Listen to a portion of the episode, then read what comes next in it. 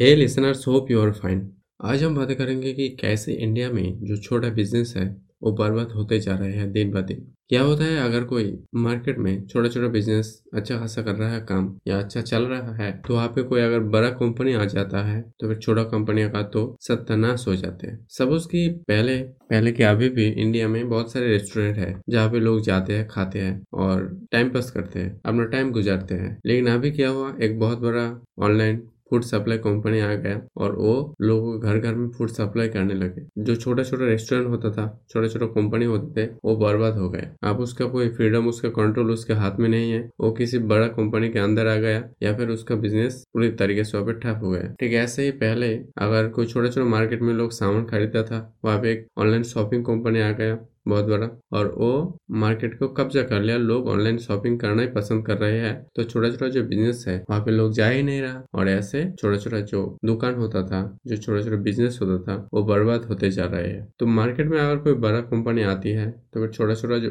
तो छोटा छोटा बिज़नेस टोटली डिस्ट्रॉय हो जाते हैं। और यही एक चिंता की बात है। इससे लाखों लोगों का जो फैमिली चलाना मुश्किल हो जाएगा। लाखों लोग अपना गुजारा करते थे छोटे छोटे शॉप से, अपना दुकान से। अगर वो चलेगा नहीं तो फिर वो लोग कैसे सर्वाइव कर सर्वाइव करेंगे? और यही सबसे ज़्यादा चिंताजनक बात है। अब आगे क्या होता है? हर एक कंपनी को या हर एक छोटे छोटे शॉप को एक अलग ऑनलाइन मतलब वेबसाइट या ऑनलाइन शॉप खोलना पड़ेगा, ताकि वो भी घरों घरों में लोग डिलीवर कर सके। या फिर दूसरा कोई रास्ता है तो उसको कोई बड़ा कंपनी के साथ जुड़ना होगा ऐसा ही। तो ये चीज़ एक तरफ़ से ऑनलाइन जो चीज़ होता चाहे फ़ूड सप्लाई हो या फिर ऑनलाइन शॉपिंग हो, एक तरफ़ से तो ये सही है क्योंकि हमें घर में पहुँचा देती है। और अच्छा है मतलब घर में पहुँचा देती है, कोई भी सामान हम घर बैठे ऑर्डर करते हैं, हमें, हमारे घर में हमारे पास ला के दे देता है। हमारा कोई टेंशन नहीं रहता कि दुकान में जाके देखो या फिर सिलेक्ट करो, ऐसा कोई प्रॉब्लम नहीं है। हमने ऑनलाइन सामान खरीदा अच्छा नहीं लगा चेंज कर दिया, फिर दूसरा लिया। तो ऐसा एक अच्छा एडवांटेज है, लेकिन इसका डिसएडवांटेज भी है। तो यही मैं आज के बार आज बताना चाहता था। तो आज के लिए बस इतने कल हम फिर मिलेंगे। तब तक के लिए थैंक यू